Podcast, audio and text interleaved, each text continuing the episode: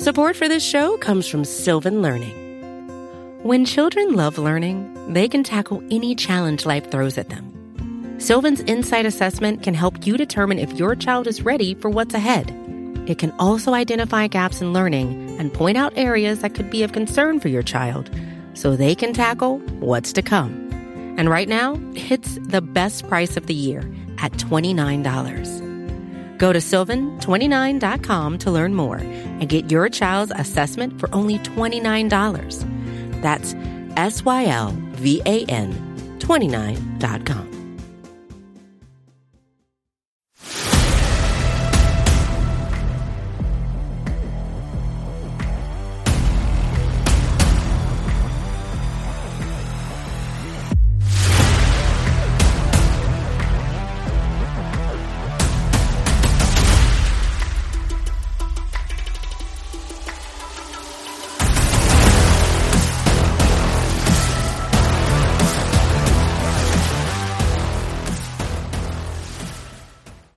Welcome back to the Battery Power Podcast Network. This is the podcast to be named later. I'm Kris Willis, your host, and I'm joined uh, by my co-host, uh, Stephen Tolbert. Stephen, how you doing tonight?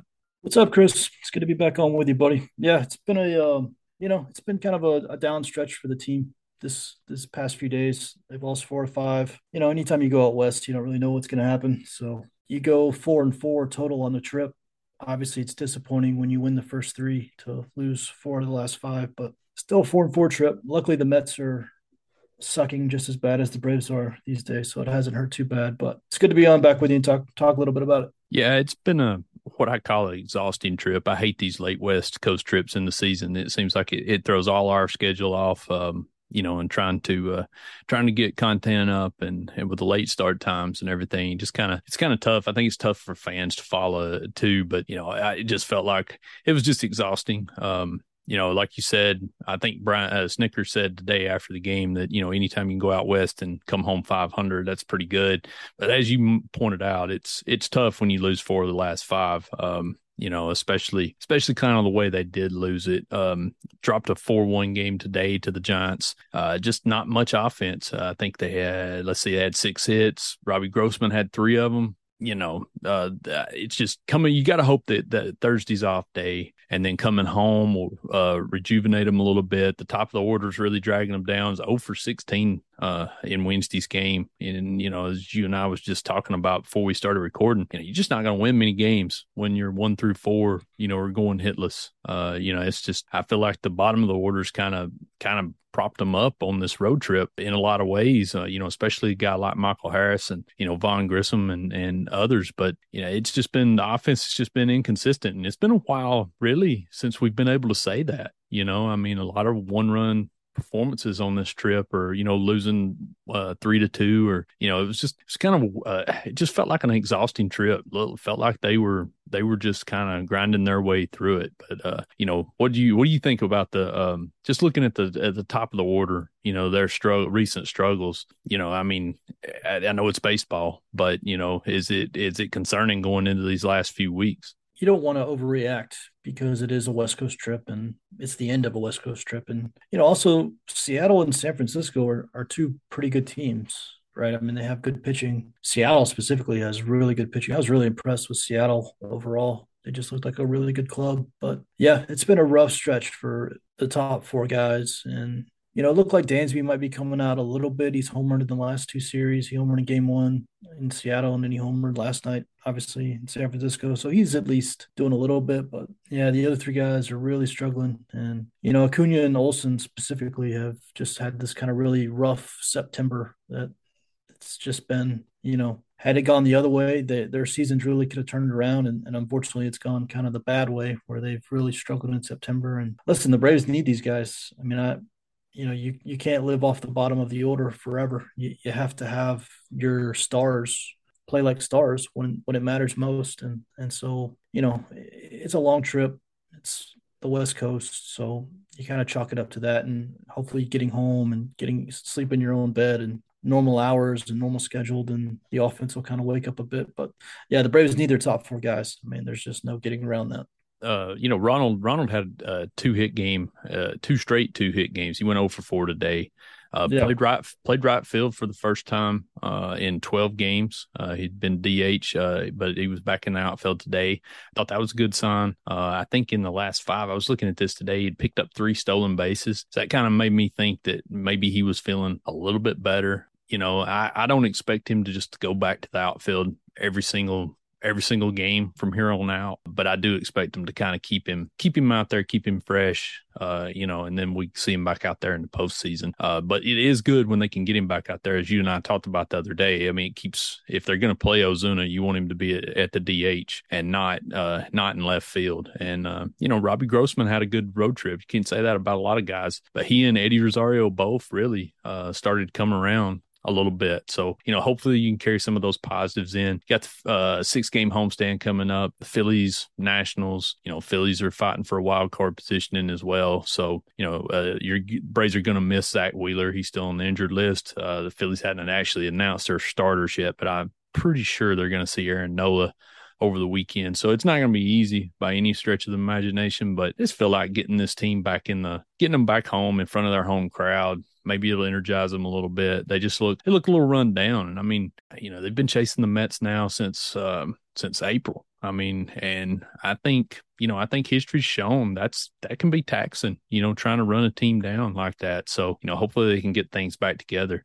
Yeah, and the only other thing I'll say to that is the wild card, the the top wild card spot is pretty much locked up, right? So, I mean, it's not officially locked up, but the Braves have like a nine game lead or something with 20 to play, so it's effectively locked up. So this stretch of games is really about the division, right? That's where that's where it matters the most is who's going to win the division. And so, you know, even though the Braves did not play well these last five games, you know, the Mets didn't play well either. So, you know, if the Mets lose tonight, and I think they're losing pretty big right now, then the Braves actually come home closer to the Mets than when they left on this West Coast trip. They when they left, they were a game back, and if I think if the Mets lose tonight, they're just half a game back. So you know they didn't play well, and that stinks. You could have taken advantage of the fact that the Mets didn't play well, but you know if you go out west for for ten days or whatever it was, and you come back and you know the deficit you had in the division is smaller than when you left, then you can't really be that upset about it. So um, we appreciate all the Cubs are doing, that's for sure. But yeah, the Braves are the Braves still have everything in front of them. They're they're fine.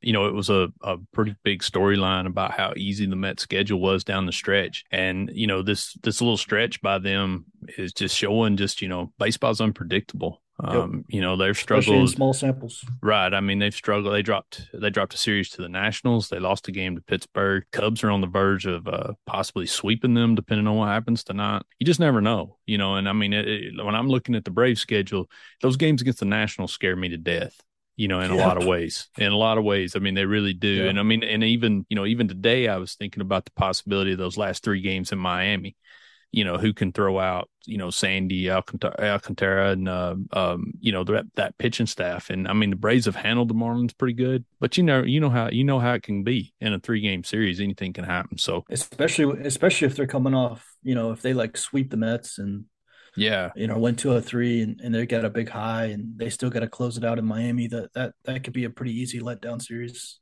Yeah, that sounds like a good uh, opportunity to, uh, you know, uh, bash the owners and everybody over the lockout again if if that happens. Yeah, so, exactly. Exactly. Um, you know, one of the things I I tweeted uh, Sunday night uh, when they were playing the the Mariners um, in that last game, it was like almost like I, I said that they kind of looked like the a team that was on the last game of the road trip. And uh, the only problem was they still had three games left. You know, they had a stop in San Francisco, but and then that ninth inning happened. You know, uh, Michael Harris, Robbie Grossman hit homers, and uh, you know they actually take the lead. And then, uh, unfortunately, you know, Kenley Jansen gave it up. Uh, it seems like if you're if you're a topic on this show for two weeks in a row, something bad's happening. Um, yeah, you know, and then this is the second time Kenley showed up on this rundown in the you know in a couple of weeks. He did he did have a scoreless inning uh, um, Tuesday night in the in the win over the Giants in a non-save situation. Did give up a, a hit. I think I, I, saw that it wasn't a perfect inning. So you know I'm, I'm, getting a lot of call. I know your Twitter looks the same as mine. You know a lot of people want you know Kenley out of that job and everything, and I'm just remembering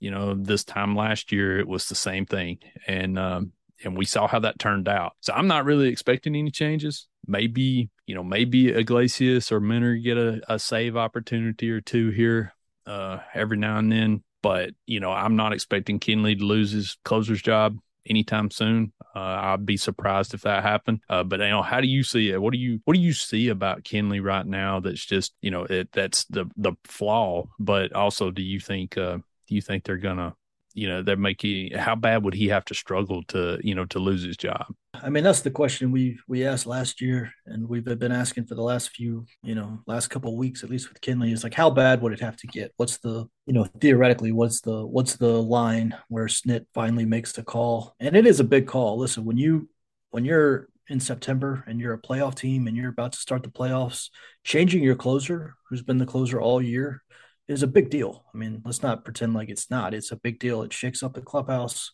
It affects everybody. You know, the entire bullpen gets turned upside down. And do you really want to do that two weeks before the playoffs start?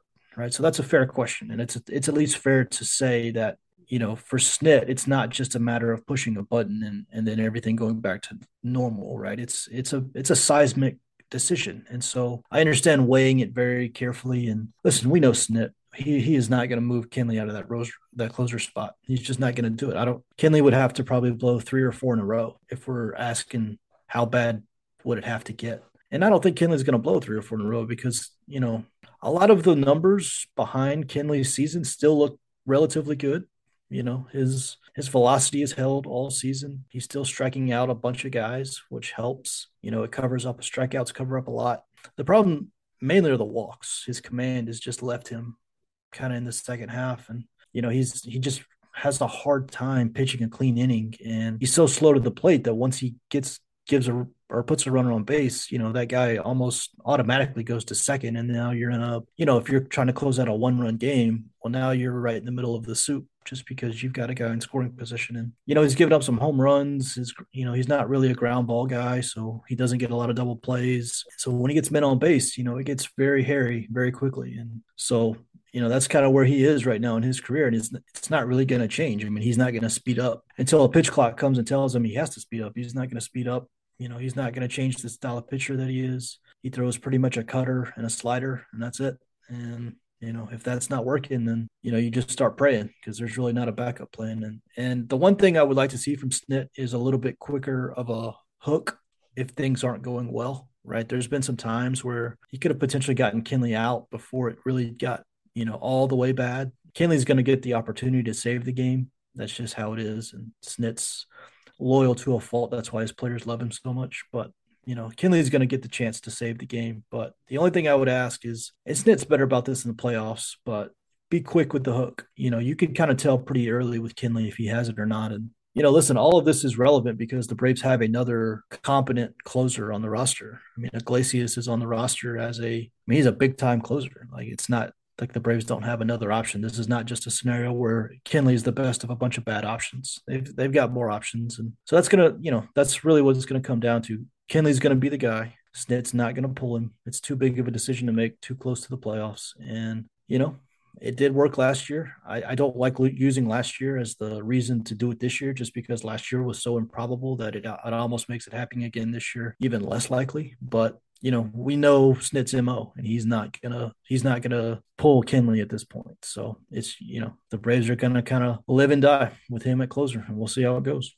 Yeah, and that's um, you know, it's a good point too. And I think the only situation where it kind of get it kind of gets hairy is like if you if Minter gets the seventh, Iglesias gets the eighth, and then you've got Jansen in the ninth. But if one of those two guys hasn't pitched, you know, in the game, and Jansen starts the ninth, I think it'd be good to have one of them warming uh, you know, like you said, that's a good point. You know, I think you're just gonna have to ride it out. I I think he worked on some things. You know, he had the two straight clean appearances. Granted, they were I think it was against Oakland and maybe the first Seattle game. You know, I think he's trying to throw more strikes. I think that's something he's talked about a lot. And uh, you know, he just hung that hung that slider to uh, Rodriguez, and uh, you know, and he hit it out, and yeah, that's what good players do. You know, you, you got to put them away like that. So, you know, the thing I like about Kenley is he's been accountable you know, every time he's blown a save, you know, he's he's there waiting. You know, when the media's waiting on him, he always comes out. We can't haven't always been able to say that in the past. You know, he's been through these before. He kind of lost. Uh, I think there was a period last year where he kind of lost the uh, closer's job for the Dodgers, or they kind of took him out of that role for a week or two, and then he finished it. You know, finished with it. So you know, he's been through this.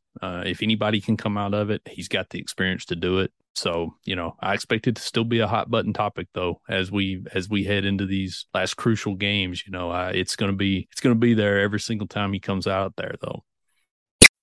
Another interesting thing that happened on the on the road trip. Uh, you know, Kyle Wright had a rough, rough outing in Oakland. I mean, never looked comfortable. I think you, you know, I think you even are slack, you know, mentioned it. Somebody mentioned it about the, you know, he didn't look like he had good grip on the mound or whatever, but, you know, he gave up eight runs, four innings. And I think it was the first time in like seven or eight starts that he hadn't given them at least six innings you know, which is notable, uh, especially given you know his past, and it just speaks to how good he's been this season. And then um, you know, pitched against uh, wasn't sharp again against San Francisco. Uh, needed 50 pitches to get through the first two innings, uh, but he did. You know, he did turn it around. The Braves gave him a lead, and you know he gutted his way through five innings. Only gave up the one run, and and Tuesday, the only game they won in San Francisco. You know, I, I know there there was talk about I think it was Justin Toscano had uh, uh, talked to Kyle after the game. He kind of said his arm, he felt like his arm was dragging some in Oakland. Uh, you know, his term, he's already, they already gave him a few extra days of rest.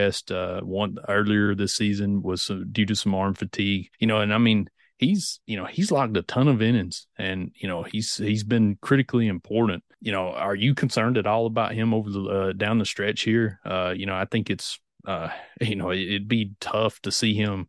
You want to see him finish strong, but I wouldn't be really shocked if they don't try to maybe I don't know if they try to give him an extra couple of days at some point over these next couple of weeks just to kind of catch his breath again. Um, you know, I think it's we're getting to that point of the season, you know, and uh, you know they really need Kyle Wright for the playoff. Yeah, they do. Um, especially with Charlie Morton, you know, looking, you know, a little suspect lately. You know, having having Kyle still be solid would obviously be a bonus. But yeah, I mean, the innings are definitely a concern. You know, last year with uh he was in AAA all of last year. I think he threw like 130 innings last year for AAA Gwinnett. I don't have it in front of me, but I think it's. Uh, I remember looking it up. It's like 130 or 140 innings, something like that. And um, you know, this year he's already almost at 170. So the inning, the innings do matter, and he's never gotten to this level before. He's never pushed it to this point, and how he looks coming down the stretch, you know, the innings are going to play a big part of it. And he did, he did look tired, and you know, you never know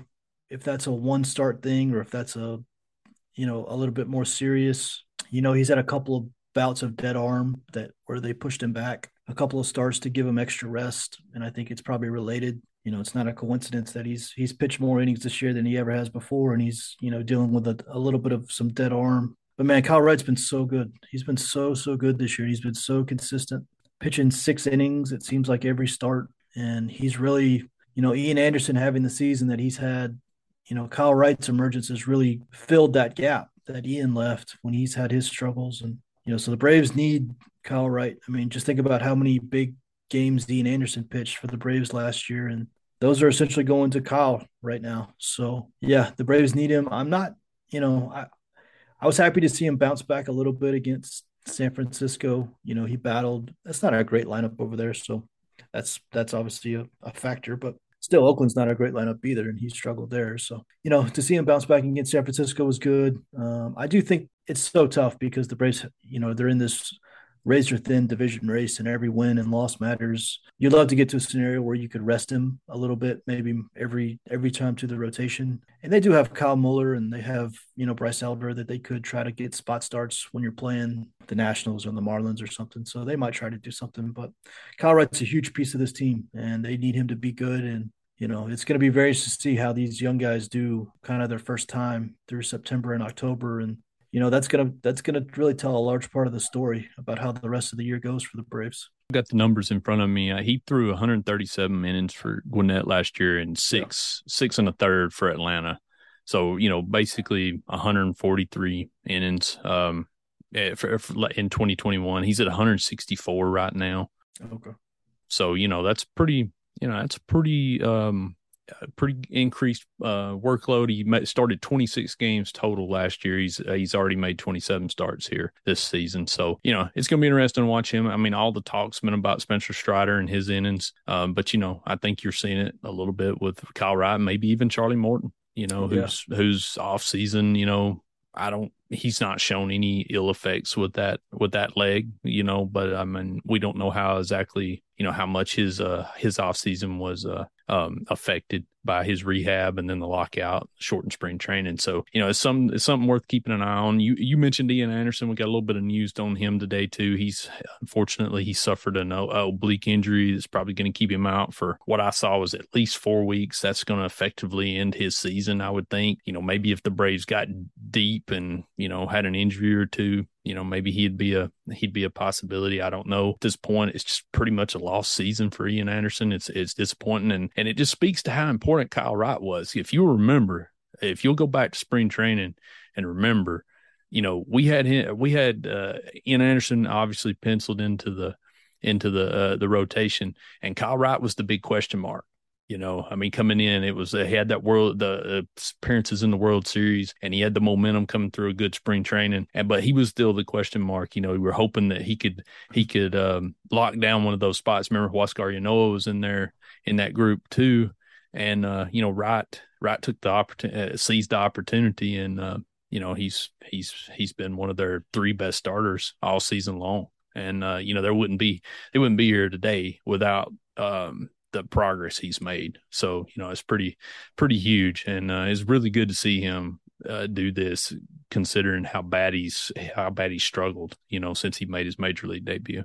Well, and the Braves, the Braves have an interesting decision to make if they're in the wild card round and they only get three starts. And logic says that they would pick Max Fried, Spencer Strider, and Charlie Morton just because Charlie's got a lot more experience than Kyle Wright does. But, you know, if Charlie keeps struggling and Kyle Wright's pitching really well down the stretch, you know, if there's a, you know, let's just say hypothetically, Kyle Wright, you know, looks really strong in his last three or four starts and Charlie Morton looks really shaky. You know, is there a scenario where Kyle Wright would get that start over Charlie Morton if they had to go to a third game in a, in a, um, in a wild card round? I don't think so. I think they would still start Morton just because of the experience. But Kyle Wright's and this will be a whole separate conversation once we get to the playoff picture and it's a little bit more clear who they're playing. But there is a pretty interesting rotation conversation to be had. Yeah, I'm sure we'll have that conversation uh, here here uh, in the coming weeks for sure. You know, I wanted to talk about you know we talked about Spencer Strider uh, a few weeks ago and how we thought he was kind of getting overlooked in the Rookie of the Year race, and then it's like Michael Harris I said this. It seems like every time uh, Strider has a has a big start, you know, Michael Harris will have a big surge until Strider starts again. It's like they've been seesawing back and forth. But you know, it kind of Harris has taken his game to another level in September, and um, you know, I kind of feel like he might be finally getting a little separation from Strider in this Rookie of the Year race. You know, I'm still amazed. You know, I mean, I was one of the I, just for a guy that had 43 games above high you know, and or I think that was right. You know, he didn't have a he didn't have a, a large sample t- uh, size in Double A, and then to come to the majors and you know hold his own right away, and then take his game to another level. I mean, he's he's just continued to. Uh, to impress, and I mean, he had two homers in that game in Seattle that they blew in the ninth inning. Uh, had a three-run shot in that ninth inning that gave put him in position to, you know, to take the lead. So, I mean, eh, eh, I mean, can he this guy do anything else? I mean, he's just been. I mean, and arguably, you know, you can make a case that you know he's right there with. We have talking about those front, uh, first four guys in the order. Can argue that uh, Harris is as among as among that group already. Yeah, I mean, listen, Michael Harris has been since the day he came up. Michael Harris has been the best player on the team. Like it's not even. I mean, Michael Harris has got a five win season already, or right at a five win season, and he came up in June. He came up June 1st and he's had a five win season. It's like an eight win season over, know, that's like an eight win pace over a full season. I mean, he's been the best player on the team since he's been up. He's got the highest WRC plus on the team. He passed, you know, with Riley kind of going through this little uh, slump and, and Harris exploding in September. He's passed Austin Riley for the best OPS and WRC plus on the team. And you add in his defense, he's probably the best defensive player on the team. I mean, it's really not even an argument. I mean, he's been the best player on the team this year, and that's wild for a 21 year old who started the year in Double A, and you know we didn't even know if we'd see this year. I agree with you. I think he's probably, I think he's gotten, I think he's put himself in the lead for the Rookie of the Year. I do think there was a, a minute there, you know, when Strider had that huge game against Colorado, that 16 strikeout game. I think Strider took it over for a few days, but it's like Michael listened to us and heard us say that Strider was now the favorite. And he just, I mean, he's exploded this kid is like, you know, we said it, we said it when Acuna came up, like, you know, Acuna was a once in a generation kind of talent that you just don't see very often. And I'll be damned if the Braves don't have another one. I mean, they have another Acuna level prospect. I mean, that's where Michael Harris has put himself because he can play elite center field defense. He's he doesn't have to be a great hitter to be a great player. And on top of being a great defensive center fielder, it looks like he might be a great hitter. You know, that's when you get into the Acuna Trout level players. When you're a great defensive player, you're a great base runner, and you're a great hitter. I mean, that's all there is. And so I'm really excited. I do want to see him walk more. You know, that's the only thing. That's my only caveat is, you know, you gotta you gotta work on that on base percentage. You know, when when you're when your BABIP's not 380, then you know you need something to boost up your on base percentage, and and how you do that is walks. So that's the only thing is, and he'll he'll get better at that as he gets older. Man, the power is so real. I just can't believe. Mean, he's he's to have a 30 35 home run season very soon. If not next year, then maybe the year after. I mean, he's got legitimate big time power, and that plus the defense plays up so much that you know if he gets that on base percentage up there with you know, in the 380s, 390s, 400. I mean, he's gonna he's gonna win MVPs. I mean, that's kind of that's the level, and so it's just incredibly exciting. I can't wait for Acuna to get healthy. You know, we should see it next year where they're both healthy and playing together, and, and we get to watch these two guys play every day. It's going to be a treat. Yeah, the fact that the Braves have had two of these guys in in like a five year span is just wild. It doesn't happen. I mean, you go your entire life without seeing players like this on your team, and the Braves have got two you wrote a good article today for the site, and uh, if you haven't read it yet, I, would ask everybody to go over there and check it out. But you know, and baseball's like this, uh, you know, as I, but it was pretty startling when I was reading, um, reading through through it today, just of of all the things that have happened, the players that have underperformed, and you know guys like Michael Harris, how my, guys like Michael Harris, Will, William Contreras, um, uh, Spencer Strider, how all these guys have come and filled the gap, and you know, and and put, kept the team on a hundred win pace, you know, which is which is amazing. And I mean, the only time I could think about it, uh, that 2020 season, looking at that rotation, uh, uh, you know, I was thinking about that, you know, when, you know, Folty made one start and got, uh, you know, got DFA'd, and then you know Sean they was just ravaged with injuries, but still somehow made the playoffs. But that's a short season, you know, that's a sixty game season, and when you to see you listed out today, it was you know it's it's kind of eye popping, and I mean we're in this situation now where it's just like uh, they get behind a run, and I'm getting tweets that like, well, it's just you know they they had their chance and now they've missed it, you know, and I'm like, there's eight innings left, but you know, you're in this situation now where it seems like every single win or loss you know, it just swings the season. But, you know, as you pointed out, I mean, they're going to be in the playoffs. They're going to be a dangerous team in the playoffs. And when you look at the whole body of work, everything that they've overcome to have a chance to be the best team in this run of postseason appearances, the have the most wins of any of those teams. You know, it's pretty amazing. And uh, you know, it was I thought you did a good job of uh, of, of show illustrating that, you know, because I think it's easy to forget, you know. I mean, if you I've said this, you know, I said if you'd have told me in April that Michael Harris was going to have more home runs than Ronald Acuna and the Braves were going to be on a 100 win pace this year, you know, you you could have won my car and my house because I would have never believed it. And uh, you know, so it's just been a it's been an unbelievable season from that regard and but that's what good teams do. They plug, you know, they when somebody underperforms, they plug people in. And uh, you know, and I think that's I think that's where you you really look at this team and you see how they can separate themselves from some of the other contenders in the in the in the league. I was thinking about this article last night. I was I we me and you were doing a bunch of stuff for the podcast. We were testing a bunch of stuff and I just had some notes and I just kind of went down the list of, you know, Matt Olson's, you know, had a probably a disappointing year relative to his projections coming into the year. Acuna's had a down year with the injuries. Ozzy's obviously had a down year and then got hurt.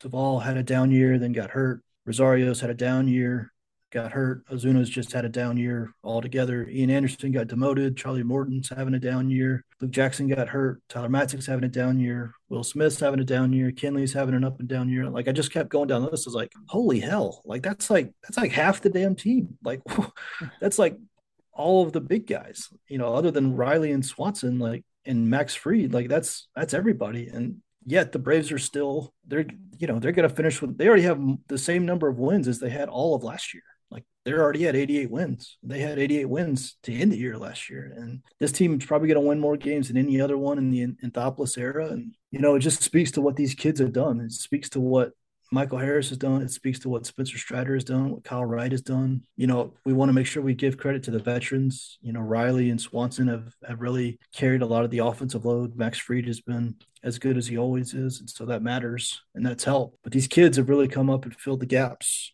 where, you know, other veterans that the Braves were depending on you know, have really struggled. And and like you said, that's what good teams do. Uh, you know, you know, you have a William Contreras in your farm system when you lose a catcher for the year that you can call up and basically just keep on chucking. You have a Vaughn Grissom, you know, when you lose Ozzie Albies, you, you know, you have a Michael Harris when you need, you know, when you desperately need defensive outfield help. And, you know, that's what good teams do. That's what, that's what good organizations do. And that's what the Braves have done. And it is pretty stark when you list it all out and you kind of read it all. You're like, man, how in the world are they doing this and doing it better than they've done at any point in since Anthopoulos came on board? So, yeah, you know, and I, I think they're gonna, you know, I I really do think they're gonna get to either 100 wins or 98, 99. I mean, they really don't even have to play that well. They they only need 12 more wins to get to 100, and they got 20 games left. So right, 12 and eight is more than doable for this squad.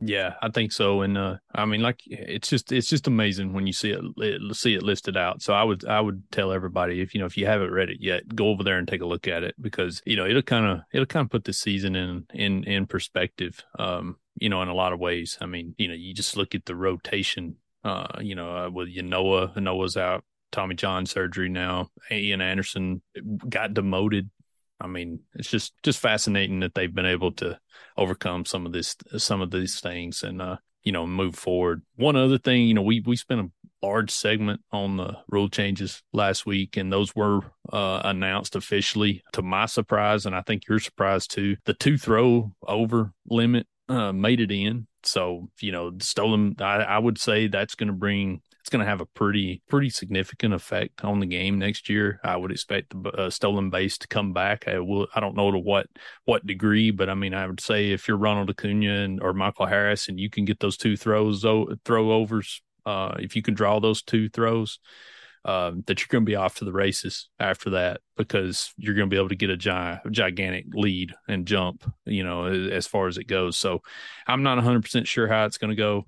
I laid all my uh, frustrations out about the shift. I've read some things this week. Maybe I've softened a little bit. I still don't like the idea that we had to get to this point. But the the thing I, I wanted to touch on tonight that we didn't we mentioned last week, we didn't really go into it. But you know, I've read a lot of stuff to, uh, this uh, about how the uh, people that think the pitch clock how it's going to affect velocity, and looking at the some of these uh, relievers, and the amount of time they take between uh, you know between pitches and stuff uh, i think it is going to be it's going to be significant. I i'm wondering you know how much it affects free agency. Probably not much but still you know you, you we we were just talking about a guy like kenley who's one of the slowest slowest uh, to the plate you know between pitches uh, in the in the league. And um you know i, I just wonder how that's gonna how that's gonna affect uh you know the, the picture going forward. Yeah, Eno Eno Sarris of the Athletic, who's one of the best baseball writers in the world, um, was talking about this about you know velocity comes from from max effort and max effort comes from being able to kind of catch your breath in between each pitch and, and take your time before you throw the next one. And obviously with the pitch clock you're not going to have as much time as you used to. And and can guys still throw max effort in those conditions? I, was essentially his thesis. And it's been supported by some some coaches around the league that kind of agree that you know with pitchers having to move quicker and, and not have as much time to catch their breath in between pitches will we see as many max effort pitches as we do now. And so you know it's it's definitely a viable theory. Um, i definitely see a world where velocity for the first time in a long time maybe drops a little bit. Um, and that would certainly help things out for the hitters you know, the shift is obviously going to help things out for the hitters. Um, stolen bases are going to go up by about 4,000% because, you know, you can only throw over twice. And Ronald Acuna, my, Ronald Acuna and Michael Harris might have 150 steals between them. I mean, honestly, like, I, don't, I still don't understand how this rule got added. I mean, once you, once you throw over twice, like, guys can take 20 foot leads if they want to because you can't throw over anymore so uh, yeah it it should be good for the offense it might be too far you know when you add them all together, it might be too far in the other direction, and offense might explode next year, and they have to pretty quickly adjust. I don't think that stolen base rule is going to be in for long. That's just so bad. I can't. I think they're going to realize very quickly how bad of an idea that is. But yeah, I agree with you. I, or yeah, I agree with Eno that we could definitely see a drop in velocity with guys not being able to you know, take as long in between pitches, catch their breath, and, and might have to back it down a little bit when it comes to velocity. Yeah, and I mean, just for example, you know, I think you know, like looking at the timings, and I, I saw there was something that maybe the baseball savant uh, wasn't exactly the ratings on there. The timings wasn't exactly what you would see next year exactly. But I mean, for example, Jesse Chavez was is the fastest to the plate for the Braves currently, and um, he was just under the threshold. If you're kind of curious as to how much how much difference that's going to make. So, you know, pitchers going to have to train for it. You know, they're going to spend uh, their whole off season, you know, uh, trying to get through it. And I mean, some of them will adapt fine, but you know, I think for a lot of guys, you know, especially a lot of older guys or or what, uh, you know, it might be a it might be a tough transition. Yeah, Kenley's Kenley's going to have to retire. Like I, I don't even know I, I don't know how I don't know what he's going to do because he's he's the slowest guy I've ever seen. So I don't. He's either going to have to completely change who he is, or he might just have to call it a quits. All right, and we're back with another um, segment of our Twitter mailbag. We started this segment last week um, to a, I think it was pretty successful. We had some really good questions last week, and um, so we just kept it going this week. And you know, I'm there's a lot of questions here that we could probably wait and save for postseason because a lot of them are about postseason. So I'm going to do that. I'm not going to jump into any of the postseason stuff because I think we're going to have a lot of content on that. So, Kris, I'm going to ask you a couple of these questions. Um, I've got a couple of good ones. I've got one really good one that I know I'm going to ask. And so, all right, this one comes from, okay, here it is. It says, if you could take all the good players from Miami, Washington, and Philadelphia, so you can take those three teams, you can pick all the good players off those three teams. Could you build a team good enough to compete with the Braves and the Mets? I think so. If you could take, I mean, Washington obviously is not going to give you a whole lot um, at this point, uh, but you do have a couple of young guys there that I like in Luis Garcia and uh, maybe CJ Abrams down the road. Yeah. But, uh, you know, I think that Phillies team, I mean, if you, you assemble a pitching staff that's got Zack Wheeler, Sandy Alcantara, uh, Aaron Nola, and then, you know, I really like, I kind of like what I've seen from Edward Cabrera too in Miami. I mean, you know, that's a pretty good starting starting point there. So yeah, I think you I think you could, uh, even with Nationals uh, dragging it down a little bit. The bullpens probably would be the toughest part of that, maybe without looking at the numbers. The Nationals might have the better bullpen and all that. I don't know. Phillies Phillies is better since they after the trade deadline, but I think it's possible. But you know, the fact that we can even ask that question says says speaks volumes. I think you know, uh, especially when you look at the Phillies, and I mean they're in they're in wild card hunt. I think pretty pretty safely. You know, they're going to be in the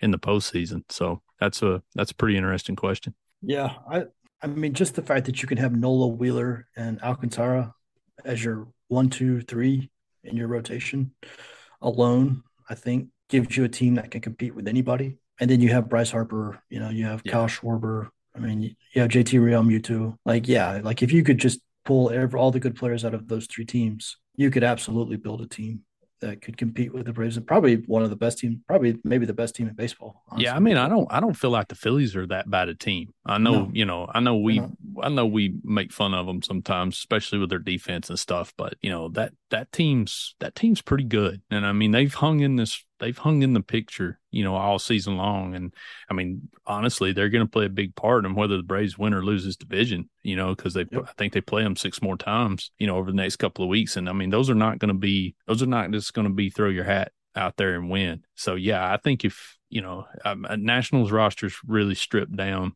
But you know, if you pulled a couple of guys from there, and then you know, I think Miami's got a ton of young talent. Yeah, I think you'd have a really good, a pretty, pretty good team pretty good competitive team for sure. And that question came from uh, at Howie Los Bravos, by the way. So thank you, Howie Los Bravos, for that question.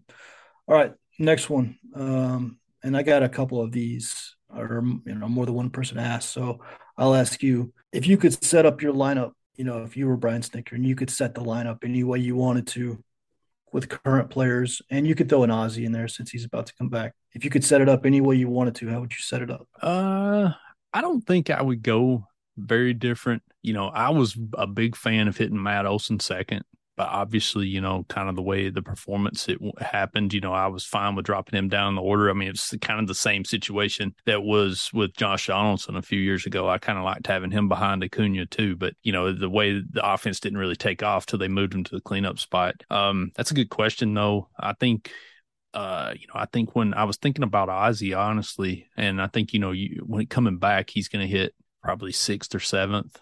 Uh, I would probably go I probably wouldn't be that much different than what Snitker's done. I think the the tricky thing is trying to figure out where Michael Harris goes. I would love to see at some point a Ronald Acuna, Michael Harris, one two in the order. Um, you know, but Dansby's played well enough and has hit well enough that, you know, I, I probably wouldn't move him out of the two hole this year. But, you know, depending on what happens and during this offseason, you know, we could go into next season with Harris hitting second.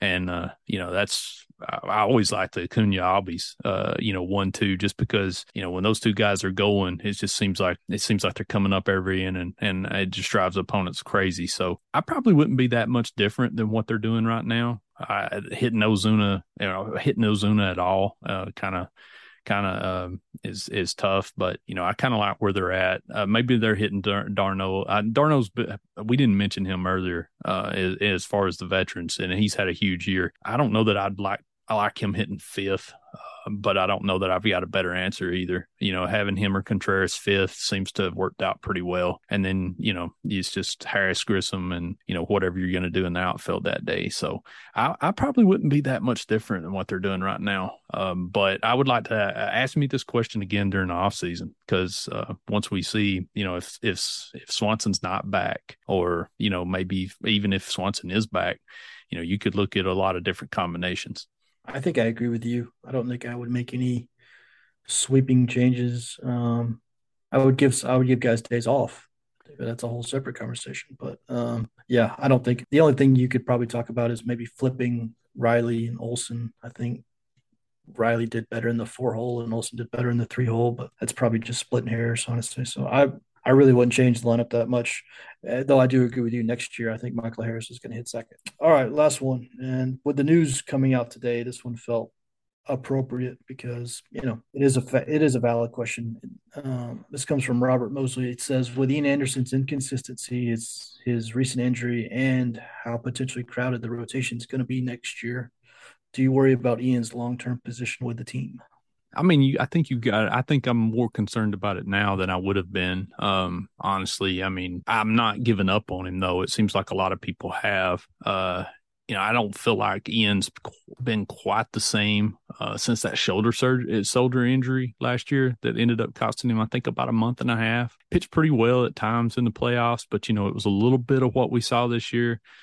And uh, I think the I think he was the pitcher that came to camp that the shortened spring really looked like it affected him. You know, and I don't he he kept saying he said there wasn't nothing anything physically, but I remember I think I remember his velocity being down a little bit. Yeah. It just seems like he's been chasing something all year. It, you know, maybe this maybe this oblique thing's a good thing for him. Maybe it shuts him down. It, it starts him, you know, it gets ready for start his off season, and then he comes back in. But uh, you know, I'm not I know, you know, we've we've talked a lot about him and we've talked about the concerns with him and he really needs another pitch that he can go from. But I think that's something that he's got to once he's healthy, he's got to look at, you know, this off season and stuff. But, you know, he showed, you know, if when he can command that fastball and that changeup, you know, he was it was pretty devastating. I mean, he had some dominant uh dominant outings in the postseason, pitched some big innings.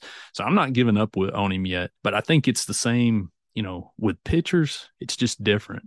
You know, I mean, it wouldn't be, you know, I don't think you can just grab a guy and hold on to him forever. You got to kind of see what the results are because, you know, sometimes they lose it and they just don't ever get it back. And I mean, you can look back over the years and you you see it, you know, you know, they'll it's just it's just different for guys and especially, you know, I don't I'm just speculating when I talk about that shoulder injury last year, but, you know, it seems like sometimes, you know, elbows and and whatnot they can fix. But you hurt the shoulder, you know, sometimes they're never the same. You know, and I don't, and I may be completely wrong on that, but you know, it it it's I think it's a little, at least worth mentioning when you look at how he's pitched since that injury. So you know, I'm pulling for him. I think he's one of the good guys on the team. Uh, but yeah, I would I, I would be slightly concerned, but I wouldn't want to write him off without seeing what he looks like next year. You know, I think he's got a good chance to open the season in the rotation again.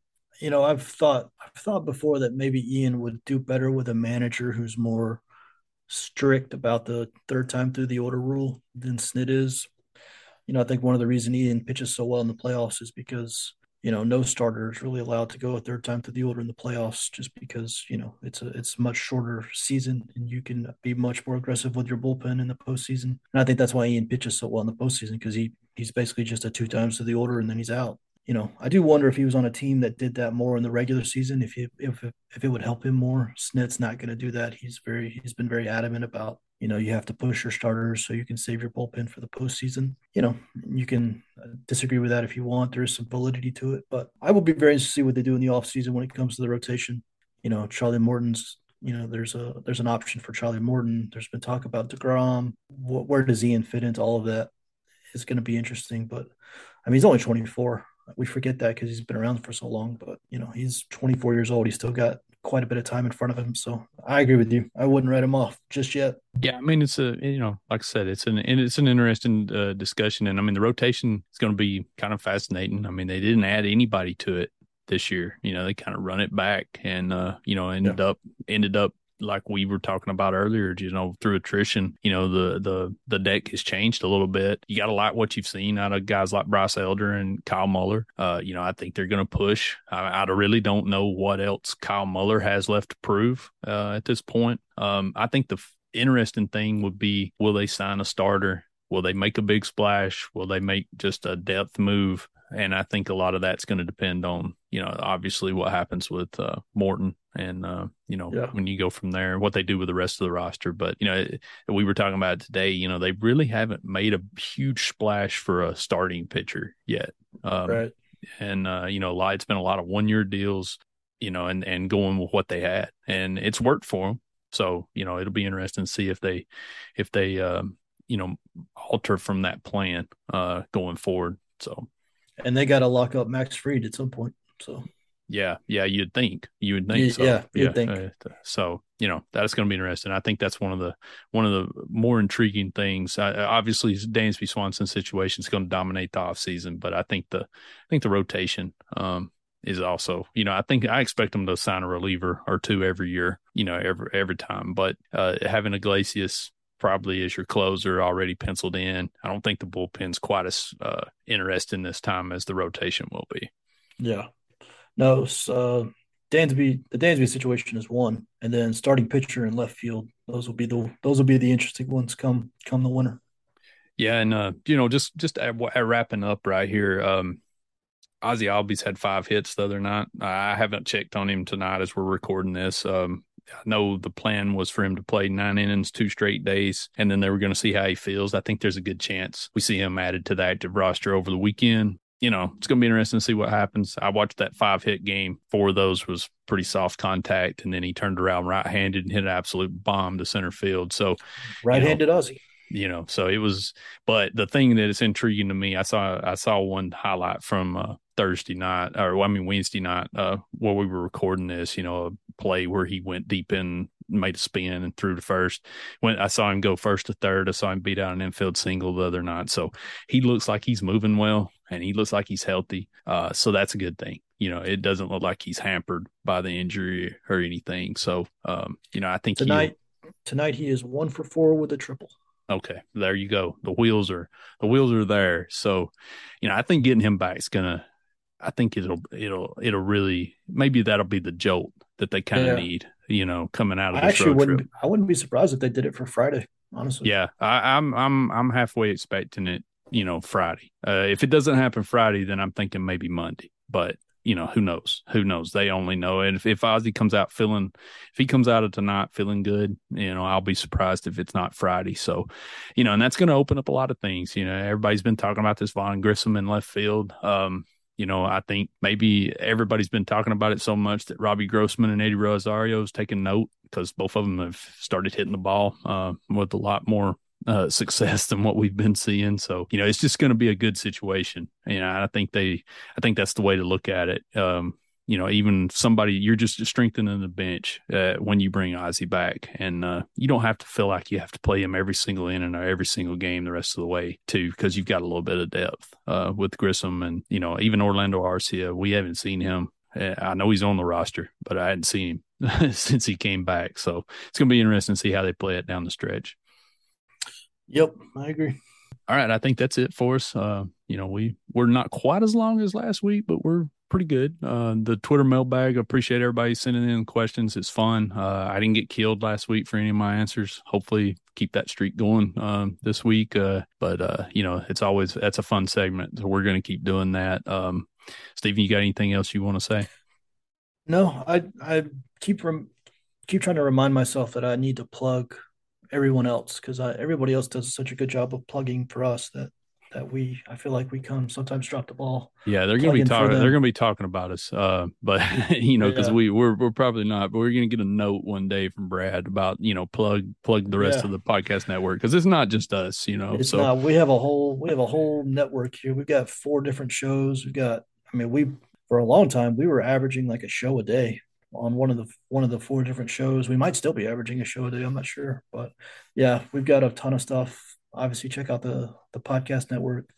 We have a whole site. Kris runs. I don't know if people know this. Kris runs the whole site, so um, he's a busy man. But we have a whole site. We got articles and recaps, and you know, previews and the whole the whole shebang. So check everything out. Yeah, and we were on the podcast a little more meta discussion. We're getting getting close to planning our postseason. Um, yeah. You know, but you can you can bet that we're going to have podcast content after every every postseason game from somebody, whether it's uh, Stephen and I or uh, Brad and uh, Scott or Eric and the guys and uh, Sean. Sean does a good job every morning of uh, wrapping everything up with the Daily Hammer. In case you missed anything from the night before, you can get caught up in about 15 minutes uh, every morning. So you know, we we appreciate all the all the listens, the kind uh, comments, and uh, you know, tell us what you like, tell us what you don't like, because uh, we'd like to we'd like to get better, bigger and better uh, as we go along here. So, but I think that's going to do us for this week. Um, you know, and we'll we'll be back at same time, same place next week.